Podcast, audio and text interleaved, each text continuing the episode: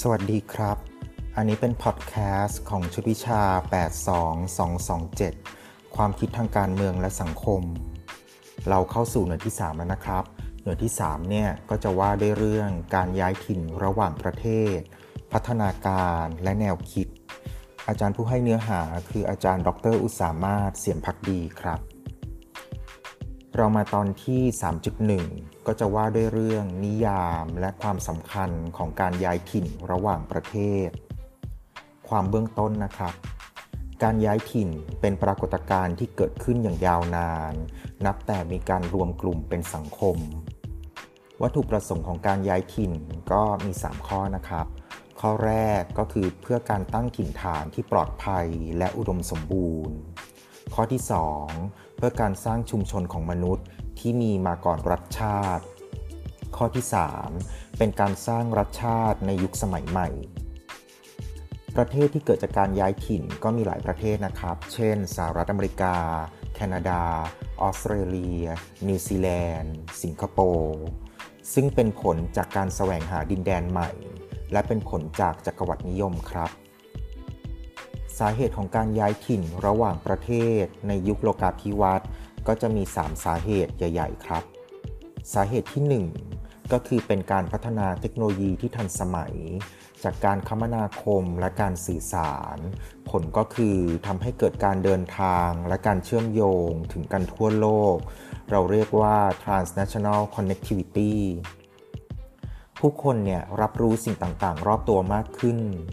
การเดินทางไปยังที่ใหม่ ไม่ใช่เรื่องที่น่ากลัว เพราะความไม่รู้ การคมนาคมที่เชื่อมต่อกันผ่านความตกลงทางการค้าระหว่างประเทศทำให้ต้นทุนการเดินทางลดลงทำให้เกิดทางเลือกการเดินทางที่หลากหลาย เช่น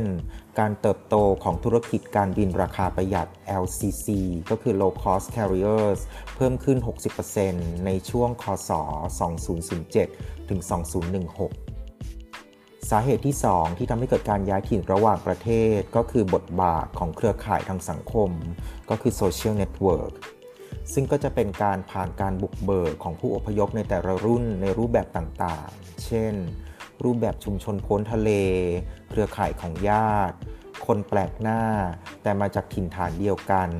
ทำหน้าที่เชิงทรัพยากรทางสังคม ก็จะช่วยอำนวยความสะดวกในการเดินทาง การจ้างงาน การหาที่พักอาศัย และให้ข้อมูลที่เป็นประโยชน์อื่น ๆวิธีการเดินทางนะครับก็จะเป็นมาจากบทบาทของเครือข่ายทางสังคม ช่องทางที่เข้ามาก็อาจจะเป็นแบบถูกกฎหมาย หรือแบบผิดกฎหมาย ค่าใช้จ่ายในการเดินทางและการดำรงชีพ สิทธิประโยชน์ของผู้ย้ายถิ่นและครอบครัว แรงจูงใจของการย้ายถิ่นหลักๆ ก็จะมี 2 ข้อนะครับ ก็คืออันที่ 1 ก็คือเป็นความเกี่ยวพันของถิ่นฐานเดิม เราเรียกว่า origin community แล้วก็อันที่ 2 ก็คือถิ่นฐานใหม่สังคมใหม่ปลายทาง เราเรียกว่า destination community สาเหตุที่ 3 ที่ทำให้เกิดการย้ายถิ่นระหว่างประเทศ ก็คือการรับรองสิทธิในการย้ายถิ่น ผ่านสถาบัน และผ่านกฎหมายระหว่างประเทศ ซึ่งตั้งอยู่บนพื้นฐานของสิทธิมนุษยชน ก็คือการมีเสรีภาพในการเดินทาง และพักอาศัยในที่ที่บุคคลนั้นปรารถนา อันนี้ก็จะเป็นไปตามหลักปฏิญญาสิทธิมนุษยชน มาตรา 13 ซึ่งก็จะกล่าวว่าบุคคลมีอิสรภาพในการเคลื่อนย้ายและอยู่อาศัยในพรมแดนของแต่ละรัฐ บุคคลมีสิทธิในการออกจากประเทศ และมีสิทธิกลับสู่ประเทศของตน และเป็นไปตามปฏิญญาสิทธิมนุษยชนมาตรา 14 ซึ่งกล่าวว่า บุคคลมีสิทธิในการแสวงหาและลี้ภัยไปยังประเทศอื่น เพื่อได้รับความคุ้มครองจากการถูกประหัตประหาร สิทธิดังกล่าวไม่อาจร้องขอได้ กรณีที่การขอลี้ภัยนั้นไม่ได้เกิดจากภัยทางการเมือง หรือเป็นการลี้ภัยที่เป็นผลจากการกระทำที่ขัดต่อวัตถุประสงค์ หรือขัดต่อหลักการของสหประชาชาติ กฎหมายระหว่างประเทศที่คุ้มครองและรับรองสิทธิให้แก่ผู้อพยพก็จะมีอยู่ 5 5 กฎหมายนะครับที่สำคัญ อันที่ 1 ก็คือเป็นอนุสัญญาว่าด้วยสถานะของผู้ลี้ภัยคศ1951 และพิธีสารคศ1967อันที่ 2 คืออนุสัญญาว่าด้วยการย้ายถิ่นเพื่อการจ้างงาน คศ 1949 อันที่ 3 คืออนุสัญญาว่าด้วยการปกป้องสิทธิของแรงงานข้ามชาติ และครอบครัว คศ 1990 อันที่ 4 คือพิธีสารว่าด้วยการค้ามนุษย์ โดยเฉพาะสตรีและเด็ก คศ 2000 อันที่ 5 คือพิธีสารต่อต้านการลักลอบ ขนย้ายผู้อพยพทางบก ทางทะเลและทางอากาศ คศ 2000การย้ายถิ่นได้รับการรับรองและคุ้มครองโดยสหประชาชาติ และหน่วยงานในกำกับของ UN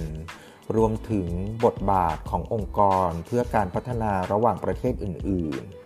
ๆ ซึ่งเป็นปัจจัยที่ส่งเสริมการย้ายถิ่น ซึ่งอันนี้จะอยู่ภายใต้แนวคิดฐานสิทธิ เราเรียกว่า right based approach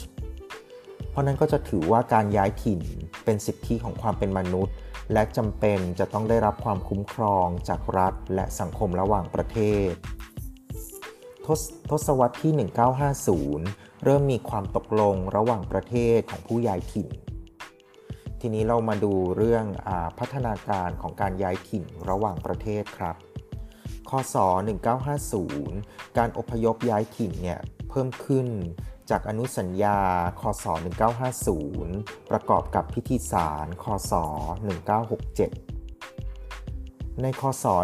1980 รัฐเข้าร่วมและให้สัตยาบันในการผูกพันต่ออนุสัญญาและพิธีสารว่าด้วยสถานะของผู้ลี้ภัยทำให้การย้ายถิ่นเพิ่มขึ้นเท่าตัว รัฐมากกว่า 140 รัฐ ให้สัตยาบันต่อข้อตกลงทั้งสองฉบับ รัฐ 157 รัฐ ให้สัตยาบันต่อพิธีสารว่าด้วยการป้องกันและการปราบปรามการค้ามนุษย์ โดยเฉพาะการค้าสตรีและเด็กคศ2000 การที่รัฐให้สัตยาบันอนุสัญญาและพิธีสาร สะท้อนให้เห็นว่ารัฐให้ความสำคัญในการย้ายถิ่นเพิ่มขึ้น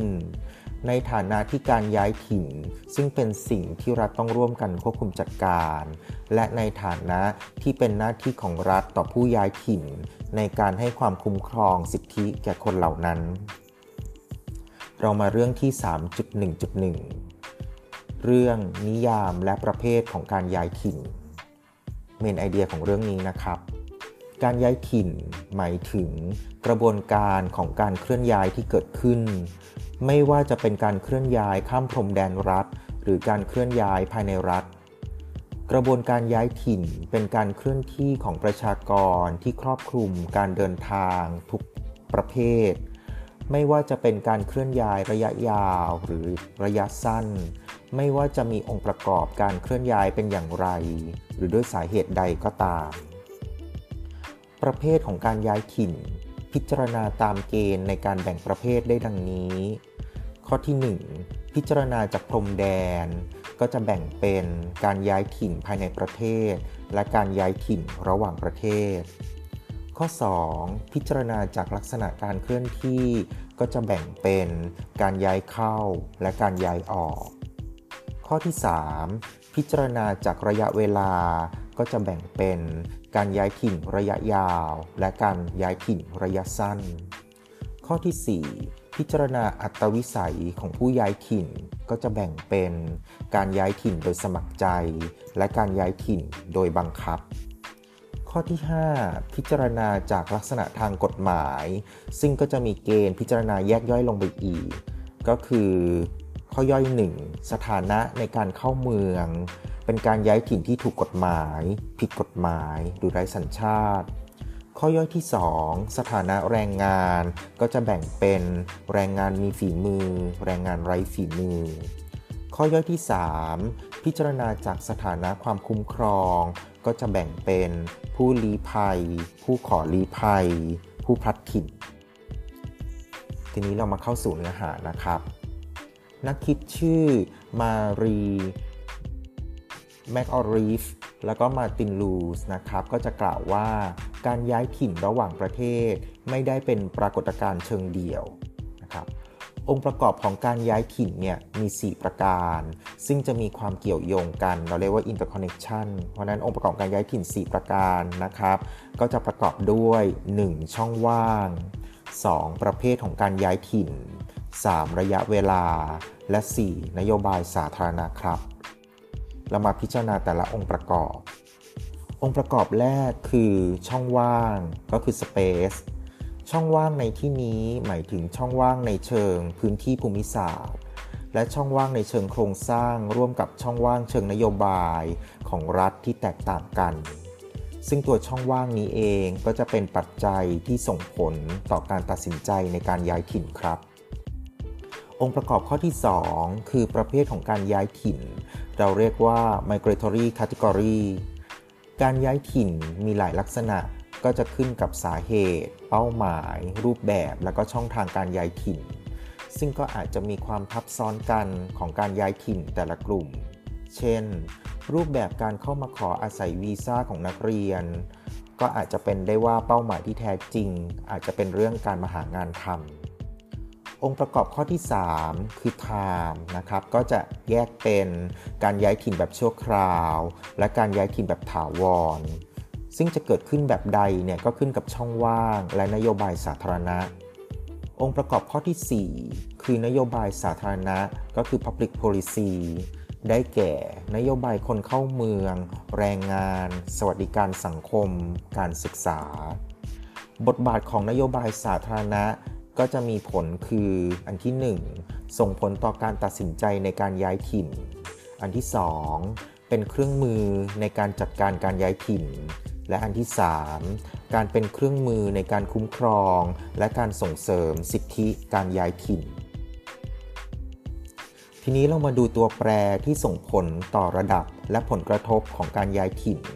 ก็จะมีตัวแปรอยู่ 3 แบบครับ แบบที่ 1 คือตัวแปรทางภูมิศาสตร์ แบบที่ 2 คือตัวแปรด้านประชากร และแบบที่ 3 คือตัวแปรทางการเมือง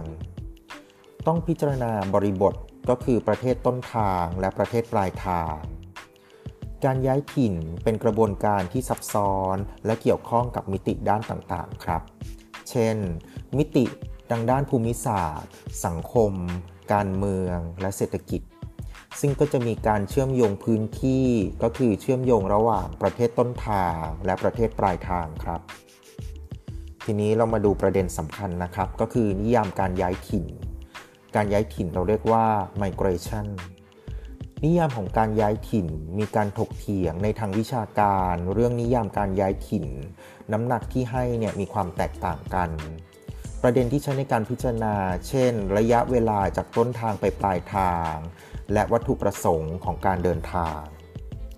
นักคิดคนสำคัญคือ Everett S. Lee นะครับโดยงานเขียนชื่อ A Theory of Migration ให้ความหมายของการย้ายถิ่นว่าเป็นการเปลี่ยนแปลงถิ่นอาศัย โดยมีประเด็นในการพิจารณาว่าอาจเป็นการถาวรหรือกึ่งถาวร ไม่มีข้อกำหนดเกี่ยวกับระยะทาง ภาวะในการตัดสินใจการย้ายถิ่นอาจเป็นโดยสมัครใจหรือไม่สมัครใจ การย้ายถิ่นอาจเป็นการย้ายถิ่นภายในรัฐเรียกว่า internal migration หรือการย้ายถิ่นภายนอกรัฐ ที่เรียกว่า external migration องค์ประกอบของการย้ายถิ่น ตามตามแนวคิดของ Everett S. Lee นะครับ ก็คือมีเรื่องของต้นทาง ปลายทาง และอุปสรรคการแทรกแซง ปัจจัยที่ส่งผลต่อการย้ายถิ่นจะมีอยู่ 4 อย่าง อันที่ 1 คือระยะทาง อันที่ 2 คือระยะเวลา อันที่ 3 คือวัตถุประสงค์ แล้วก็อันที่ 4 ก็คือธรรมชาติของการกระทำ นิยามของการย้ายถิ่นตามความเห็นแนะนำของสำนักงานสถิติแห่งชาติ แห่งสหประชาชาติ คศ 1997 คือ UNSD นะครับ ซึ่ง UNSD เนี่ยก็คือก็คือเป็น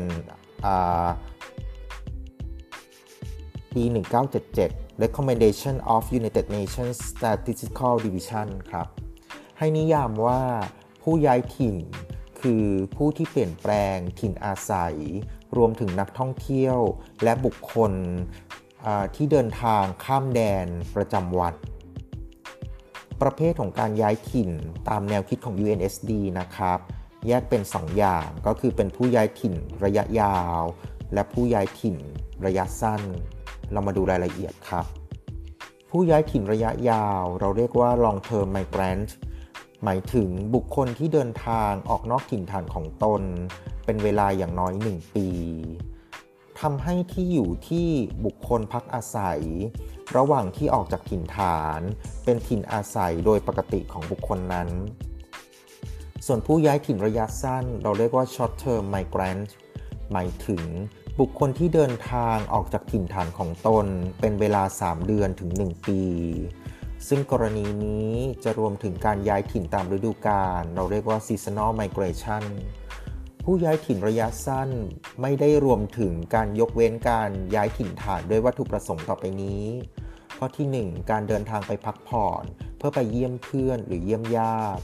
ข้อที่ 2 การเดินทางไปทำธุรกิจ ข้อที่ 3 การเดินทางเพื่อวัตถุประสงค์ทางการแพทย์ ข้อที่ 4 การเดินทางเพื่อวัตถุประสงค์ในการปฏิบัติพิธีกรรมทางศาสนา ทีนี้เรามาดูแนวคิดของ The UN Recommendation on Tourism Statistics ในปีคริสตศักราช 1994 ประเทศถิ่นอาศัยโดยปกติ หมายถึงประเทศที่บุคคลผู้นั้นอาศัยอยู่ เป็นระยะเวลา 12 เดือนขึ้นไป แม้จะอยู่เป็นระยะสั้นกว่านั้น แต่มีความตั้งใจที่จะกลับมาพำนักอาศัยอยู่ในประเทศนั้นๆ ทีนี้มาดูแนวคิดของ the UN recommendation for population consensus ในปีคริสต์ศักราช 2010 ถิ่นอาศัยโดยปกติ หมายถึงสถานที่ที่บุคคลผู้นั้นใช้ในการดำเนินชีวิตประจำวันโดยปกติ ไม่คำนึงว่าบุคคลนั้นจะได้มีการจากไปเป็นการชั่วคราวด้วยเหตุผลต่างๆ เช่น การเดินทางพักผ่อน การเยี่ยมเพื่อนหรือเยี่ยมญาติ การไปทำธุระ การรักษาพยาบาล การประกอบพิธีกรรมทางศาสนา ซึ่งกรณีนี้จะถือตามในยะทางกฎหมาย ซึ่งหมายถึงที่พักอาศัยที่ได้มีการขึ้นทะเบียนไว้ เราเรียกว่า register residence ทีนี้ก็จะมาถึงองค์การระหว่างประเทศที่มีความสำคัญที่ในเรื่องของการย้ายถิ่นระหว่างประเทศ องค์การระหว่างประเทศเพื่อการโยกย้ายถิ่นฐาน ตัวย่อคือ IOM ย่อมาจากคำว่า International Organization for Migration ให้นิยามการย้ายถิ่นว่า การย้ายถิ่นหมายถึงกระบวนการของการเคลื่อนย้ายที่เกิดขึ้น เป็นการเคลื่อนย้ายที่ข้ามพรมแดนรัฐ และเป็นการเคลื่อนย้ายภายในรัฐ ครอบคลุมการเดินทางทุกประเภท ไม่ว่าจะเป็นการเคลื่อนย้าย ระยะยาว หรือการเคลื่อนย้ายระยะสั้น ไม่ว่าจะมีองค์ประกอบของการเคลื่อนย้ายอย่างไร หรือด้วยเหตุใด ทีนี้เราจะมาถึงประเด็นที่มีความสำคัญครับ ก็คือประเภทของการย้ายถิ่น ซึ่งก็จะพิจารณาจากเกณฑ์ได้ 5 เกณฑ์นะครับ ข้อที่ 1 ก็คือพิจารณาจากพรมแดนรัฐ ข้อที่ 2 ก็คือพิจารณาจากลักษณะการเคลื่อนที่ ข้อที่ 3 คือพิจารณาจากระยะเวลา ข้อที่ 4 พิจารณาจากลักษณะอัตวิสัยของผู้ย้ายถิ่น และข้อที่ 5 พิจารณาจากสถานะทางกฎหมาย เรามาดูข้อแรกครับ ก็คือเป็นการพิจารณาจากพรมแดนรัฐ ก็จะแยกได้เป็น 2 แบบนะครับ แบบที่ 1 ก็คือการย้ายถิ่นภายในประเทศ เราเรียกว่า internal migration หรือ intranational migration ซึ่งการย้ายถิ่นภายในประเทศเนี่ยเป็นการเคลื่อนย้ายของบุคคล ภายในพรมแดนรัฐ วัตถุประสงค์ของการโยกย้ายก็คือเพื่อตั้งถิ่นฐานใหม่ เช่น การโยกย้ายจากชนบทเข้าไปอยู่ในเมือง โดยการย้ายถิ่นนั้นอาจเป็นการถาวรหรือชั่วคราว แบบที่ 2 คือการย้ายถิ่นระหว่างประเทศ เราเรียกว่า external migration หรือ international migration เป็นการเคลื่อนย้ายของบุคคล เป็นการเดินทางออกจากรัฐต้นทางก็คือ state of origin หรือรัฐที่เป็นถิ่นฐานปกติของบุคคลนั้น เพื่อไปพำนักยังรัฐอื่น การย้ายถิ่นอาจเป็นการถาวรหรือชั่วคราว ลักษณะสำคัญคือต้องเป็นการเดินทางข้ามพรมแดนรัฐ ทีนี้มาดูข้อที่ 2 ข้อที่ 2 ก็คือพิจารณาจากลักษณะการเคลื่อนที่ ก็จะแยกได้เป็น 2 แบบ ก็คือการย้ายออกและการย้ายเข้า รูปแบบที่ 1 คือการย้ายออกเรียกว่า immigration หมายถึงการออกจากรัฐหนึ่งโดยมีเจตนาไปตั้งถิ่นฐานที่ใหม่ เป็นการกระทำโดยชอบตามหลักสิทธิมนุษยชน คือสามารถออกจากรัฐและละทิ้งถิ่นฐานจากรัฐได้ รัฐอาจห้ามบุคคลใดออกจากรัฐได้ แต่ต้องเป็นไปตามเงื่อนไขที่กำหนด เช่น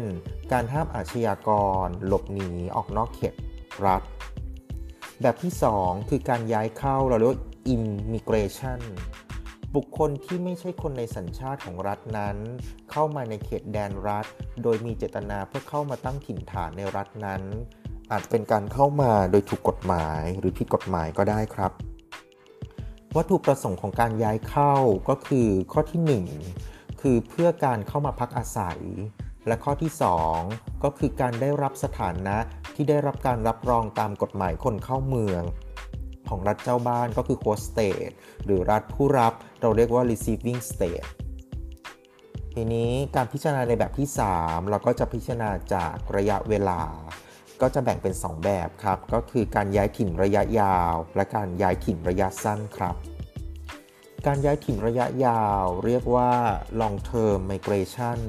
หมายถึงการย้ายถิ่นที่บุคคลเดินทางมารัฐอื่น เป็นระยะเวลาอย่างน้อย 1 ปี ผลคือข้อที่ 1 รัฐที่บุคคลเข้ามาอาศัย ก็คือเป็นถิ่นฐานปกติ ข้อ 2 สถานะของผู้ย้ายถิ่น ผู้ย้ายออกระยะยาว เราเรียกว่า long term immigrant สำหรับรัฐต้นทาง และทำให้เกิดผู้ย้ายเข้าระยะยาว เรียกว่า long term immigrant สำหรับรัฐปลายทางก็คือ state of destination แบบที่ 2 คือการย้ายถิ่นระยะสั้น เราเรียกว่า short term migration หมายถึงการย้ายถิ่นที่ผู้บุคคลเดินทาง มาจากรัฐอื่น เป็นระยะเวลา 3 เดือนถึง 1 ปี ซึ่งการย้ายถิ่นระยะสั้นก็จะยกเว้นการเดินทางโดยวัตถุประสงค์ต่อไปนี้ คือยกเว้นในเรื่องการเดินทางพักผ่อน การเดินทางไปเยี่ยมเพื่อนหรือเยี่ยมญาติ การเดินทางไปทำธุรกิจ การเดินทางเพื่อวัตถุประสงค์ทางการแพทย์ และการเดินทางเพื่อปฏิบัติพิธีกรรมทางศาสนาครับ ทีนี้แบบที่ 4 นะครับ ก็คือจะพิจารณาจากลักษณะอัตวิสัยของผู้ย้ายถิ่น ก็จะแบ่งเป็น 2 ประเภทครับ ก็คือการย้ายถิ่นโดยสมัครใจ และการย้ายถิ่นโดยบังคับ การย้ายถิ่นโดยสมัครใจ เราเรียกว่า voluntary migration เป็นการย้ายถิ่นที่เกิดโดยความเต็มใจ และเกิดโดยการตัดสินใจอย่างเป็นอิสระ มีความสำคัญเกี่ยวกับหลักการของสิทธิของผู้ย้ายถิ่น โดยเฉพาะหลักการการส่งกลับโดยสมัครใจ เราเรียกว่า voluntary repatriation หมายถึงการส่งตัวผู้ย้ายถิ่นกลับรัฐต้นทาง ต้องเป็นไปตามความสมัครใจของผู้ย้ายถิ่น แบบที่ 2 คือเป็นการย้ายถิ่นโดยบังคับ เราเรียกว่า forced migration เป็นการย้ายถิ่นที่เกี่ยวข้องกับเงื่อนไขของการถูกบังคับ ก็คือ element of coercion หรือจำยอม หมายถึงภาวะคุกคามต่อชีวิต ไม่ว่าจะเกิดโดยธรรมชาติ หรือโดยการกระทำของมนุษย์ เช่น การเกิดภัยธรรมชาติ ภาวะสงคราม หรือการถูกขับไล่ออกมาจากพื้นที่ เนื่องจากโครงการพัฒนาขนาดใหญ่แบบที่ 5 ก็คือเป็นการพิจารณาจากสถานะของกฎหมาย ซึ่งพิจารณาจากสถานะได้ 3 ประการ ก็คือประการที่ 1 คือสถานะในการเข้าเมือง ประการที่ 2 คือสถานะแรงงาน ประการที่ 3 คือสถานะการขอความคุ้มครอง เรามาพิจารณาสถานะแรกครับ คือสถานะในการเข้าเมือง ซึ่งสถานะในการเข้าเมืองเนี่ยก็จะมีหัวข้อย่อยอยู่ 3 หัวข้อย่อย ก็คือหัวข้อย่อยที่ 1 คือคนเข้าเมืองถูกกฎหมาย หัวข้อย่อยที่ 2 คือคนเข้าเมืองผิดกฎหมาย และหัวข้อย่อยที่ 3 คือคนไร้สัญชาติ เรามาพิจารณาทีละหัวข้อย่อยครับ หัวข้อย่อยที่ 1 คือคนเข้าเมืองถูกกฎหมาย เราเรียกว่า regular migrant document migrant legal migrant ซึ่งเป็นศัพท์เดียวกัน บุคคลต่างด้าวที่เข้ามาในรัฐอย่างถูกกฎหมาย ผลก็คือข้อที่ 1 รัฐรับรองการเข้ามาของบุคคลนั้น และข้อที่ 2 บุคคลผู้ได้รับอนุญาตต้องปฏิบัติตามสถานะที่ได้รับอนุญาตให้เข้ามาหัวข้อย่อยที่ 2 คือคนเข้าเมืองผิดกฎหมาย คนเข้าเมืองผิดกฎหมาย หมายถึงบุคคลต่างด้าวที่ไม่ได้รับอนุญาตจากรัฐให้เข้ามาอาศัย หรือให้เข้ามาทำงาน ซึ่งก็จะรวมถึงการเข้ามาโดยไม่มีเอกสารทางกฎหมาย การเข้ามาโดยใช้เอกสารปลอม หรือเป็นบุคคลที่เข้ามาโดยใช้เอกสารที่ถูกต้องตามกฎหมาย แต่ไม่เป็นไปตามเงื่อนไข เช่น การอยู่เกินวีซ่าที่เราเรียกว่าโอเวอร์สเตย์หรือการอยู่อาศัยในรัฐ โดยไม่ได้รับอนุญาต เนื่องจากละเมิดต่อเงื่อนไข การได้รับอนุญาตโดยวีซ่าสถานะนักเรียน ไม่ได้รับอนุญาตให้ทำงาน แต่ลักลอบทำงาน คนเข้าเมืองผิดกฎหมาย เป็นการย้ายถิ่นโดยไม่ปฏิบัติตามระเบียบข้อบังคับของรัฐต้นทางและรัฐปลายทาง เรามาพิจารณาแยกกันนะครับ ระหว่างรัฐต้นทางและรัฐปลายทาง เมื่อพิจารณาจากรัฐต้นทางก็จะมองได้ว่าเป็นการฝ่าฝืน ระเบียบในการข้ามแดนระหว่างประเทศ ก็จะพบในกรณีที่ปราศจากหนังสือเดินทาง ปราศจากเอกสารเดินทางที่สมบูรณ์ หรือไม่ได้ปฏิบัติตามระเบียบของสำนักงานตรวจคนเข้าเมือง เมื่อพิจารณาจากรัฐปลายทางก็จะมองได้ว่าเป็นการเข้ามาเพื่ออาศัยหรือเพื่อทำงานโดยผิดกฎหมาย เนื่องจากไม่ได้รับอนุญาต ไม่มีเอกสารที่จำเป็นตามระเบียบของสำนักงานตรวจคนเข้าเมือง หัวข้อย่อยที่ 3 ก็คือเป็นเรื่องคนไร้สัญชาติ เราเรียกว่า stateless person คนไร้สัญชาติ หมายถึงบุคคลที่ไม่ได้รับการรับรองโดยสัญชาติโดยรัฐใด ผลก็คือ ข้อที่ 1 บุคคลนั้นไม่ได้รับสิทธิสัญชาติ ข้อที่ 2 บุคคลนั้นขาดการปกป้องจากรัฐ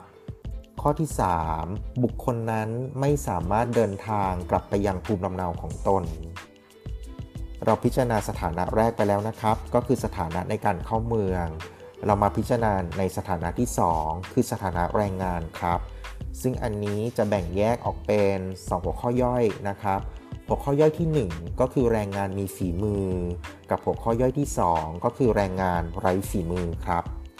เรามาพิจารณาหัวข้อย่อยแรกก่อน คือแรงงานมีฝีมือนะครับ เราเรียกว่า skill worker หรือ professional worker แรงงานมีฝีมือ หมายถึงแรงงานที่ได้รับอนุญาตให้เข้ามาทำงาน โดยพิจารณาจากทักษะและระดับความสามารถ ครอบคลุมไปถึงสิทธิต่างๆ เกี่ยวกับแรงงานที่ได้รับจากรัฐ ซึ่งแรงงานมีฝีมือเนี่ยสิทธิที่จะได้รับเนี่ยก็จะมีข้อจำกัดน้อยกว่าแรงงานไร้ฝีมือ ในประเด็นต่อไปนี้ครับ ก็คือ ระยะเวลาการอนุญาตให้อาศัยภายในรัฐ การได้รับอนุญาตให้เปลี่ยนนายจ้างหรือการจ้างงาน การนำครอบครัวให้เข้ามาอยู่ร่วมกันได้ สิทธิในการยกเว้นภาษี และการได้รับเงินสนับสนุนเรื่องที่พักอาศัย เรามาพิจารณาหัวข้อย่อยที่ 2 ครับ คือแรงงานไร้ฝีมือ เราเรียกว่า unskilled worker แรงงานไร้ฝีมือหมายถึงแรงงานที่ทำงาน ซึ่งไม่ได้รับการรับรองทักษะวิชาชีพ เป็นแรงงานที่ไม่ต้องอาศัยความรู้ความสามารถเชิงเทคนิค เน้นการใช้แรงงานและเป็นแรงงานที่ไม่ซับซ้อน มีเมมโมนิกให้จำนะครับ ก็คืองาน 3D D แรกคือ dirty คืองานสกปรก D ที่ 2 คือ demanding หมายถึงงานหนัก และ D ที่ 3 คือ difficult หมายถึง งานที่ยากลำบาก ลักษณะของแรงงานไร้ฝีมือ ก็คือลักษณะแรกก็คืองานที่มีค่าจ้างแรงงานต่ำลักษณะที่ 2 คือรัฐมีข้อจำกัดควบคุมแรงงานอย่างเคร่งครัด ผลคือเกิดการรับรองเข้ามาอย่างผิดกฎหมายจำนวนมาก และจะเป็นประเด็นที่เกี่ยวข้องกับการตกเป็นเหยื่อของกระบวนการค้ามนุษย์ครับ เราพิจารณา 2 สถานะไปแล้ว ก็คือสถานะในการเข้าเมือง และสถานะแรงงาน เราจะมาพิจารณาสถานะที่ 3 ครับ ก็คือสถานะการขอความคุ้มครอง ซึ่งก็จะมีอยู่ 3 หัวข้อย่อยนะครับ ก็คือผู้ลี้ภัย หัวข้อย่อยที่ 2 คือผู้ขอลี้ภัย และหัวข้อย่อยที่ 3 ก็คือผู้พลัดถิ่น เรามาพิจารณาหัวข้อย่อยที่ 1 ครับ คือผู้ลี้ภัย เราเรียกว่า refugee ผู้ลี้ภัยหมายถึงบุคคลที่อยู่อาศัยนอกรัฐตามสัญชาติของตน เนื่องจากความหวาดกลัวถึงอันตรายต่อชีวิต สาเหตุที่ทำให้เกิดผู้ลี้ภัยก็คือสาเหตุทางเชื้อชาติ ศาสนา สัญชาติ การเป็นสมาชิกของกลุ่มทางสังคม ความคิดเห็นทางการเมือง บุคคลนั้นไม่ต้องการที่จะได้รับความคุ้มครองจากเจ้าของสัญชาติ บุคคลนั้นเป็นผู้ไร้สัญชาติ ซึ่งอยู่นอกอาณาเขตรัฐเดิม ไม่สามารถหรือไม่สมัครใจที่จะกลับรัฐเดิม เนื่องจากเหตุแห่งความหวาดกลัว สถานะของผู้ลี้ภัยแฝงด้วยในยะทางการเมืองทำให้เกิดข้อถกเถียงเชิงอคติได้ว่า ใครสมควรที่จะได้รับสิทธิ์เป็นผู้ลี้ภัย เรามีอนุสัญญาที่เกี่ยวข้องครับ คืออนุสัญญาผู้ลี้ภัยคศ1951 ความเป็นการเมืองว่าด้วยนิยามและสถานะของผู้ลี้ภัย ได้รับการรับรองสิทธิจากประเทศผู้รับและประเทศปลายทาง อนุสัญญาผู้ลี้ภัย คศ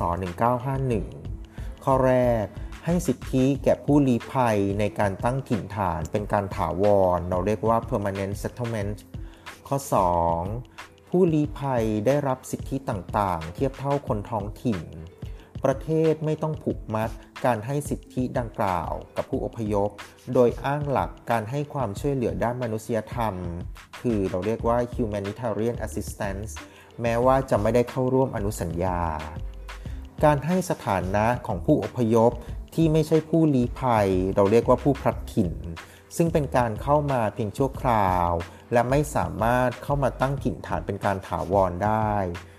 ซึ่งผู้พลัดถิ่นเนี่ยเมื่อครบเวลาเนี่ยก็จะต้องกลับถิ่นฐานเดิมของตน เรามาหัวข้อย่อยที่ 2 ครับ ก็คือผู้ขอลี้ภัยเรียกว่า asylum seeker ผู้ขอลี้ภัยหมายถึงบุคคลที่หลบหนีออกจากรัฐถิ่นพำนักของตนไปยังที่อื่น และยังอยู่ในระหว่างการขอรับรองคุ้มครองเป็นผู้ลี้ภัย ซึ่งก็จะมีการสมัครขอรับสถานะผู้ลี้ภัย กรณีที่ถูกปฏิเสธการให้สถานะผู้ลี้ภัย ผู้ขอลี้ภัยอาจถูกขับออกไปจากรัฐ ที่บุคคลนั้นขอความรับรอง เนื่องจากเป็นผู้หลบหนีเข้าเมืองอย่างผิดกฎหมาย ก็จะมีการยกเว้นบางกรณีครับ ที่ให้อาศัยอยู่ในรัฐนั้นต่อไปได้ ก็คือ อันแรกก็คือเป็นไปตามหลักมนุษยธรรมอันที่ 2 ก็คือเป็นไปตามหลักการให้ความช่วยเหลือตามแต่รัฐผู้ผู้รับผู้ขอลี้ภัยนั้นจะพิจารณา หัวข้อย่อยที่ 3 ก็คือผู้พลัดถิ่น เราเรียกว่า displaced person ตามเอกสารสหประชาชาติ ผู้พลัดถิ่น หมายถึง บุคคลที่ถูกบังคับให้ต้องละทิ้งถิ่นฐานของตน เพื่อหลีกเลี่ยงสถานการณ์ต่อไปนี้ ก็คือสถานการณ์ความขัดแย้งโดยทั่วไป สถานการณ์ความขัดแย้งทางอาวุธ สถานการณ์ความรุนแรงต่อสิทธิมนุษยชน สถานการณ์ที่เป็นภัยพิบัติทางธรรมชาติ และภัยพิบัติที่เกิดจากมนุษย์ หากบุคคลซึ่งไม่ได้ข้ามพรมแดนรัฐ แต่จำเป็นต้องละทิ้งถิ่นฐานของตนเพื่อความปลอดภัย เราจะเรียกว่าเป็นผู้พลัดถิ่นภายในประเทศก็คือ IDP ย่อมาจากคำว่า internal displaced person ก็เป็นอันจบเรื่องที่ 3.1.1 คือเรื่องนิยามและประเภทของการย้ายถิ่น ขอบคุณครับ สวัสดีครับ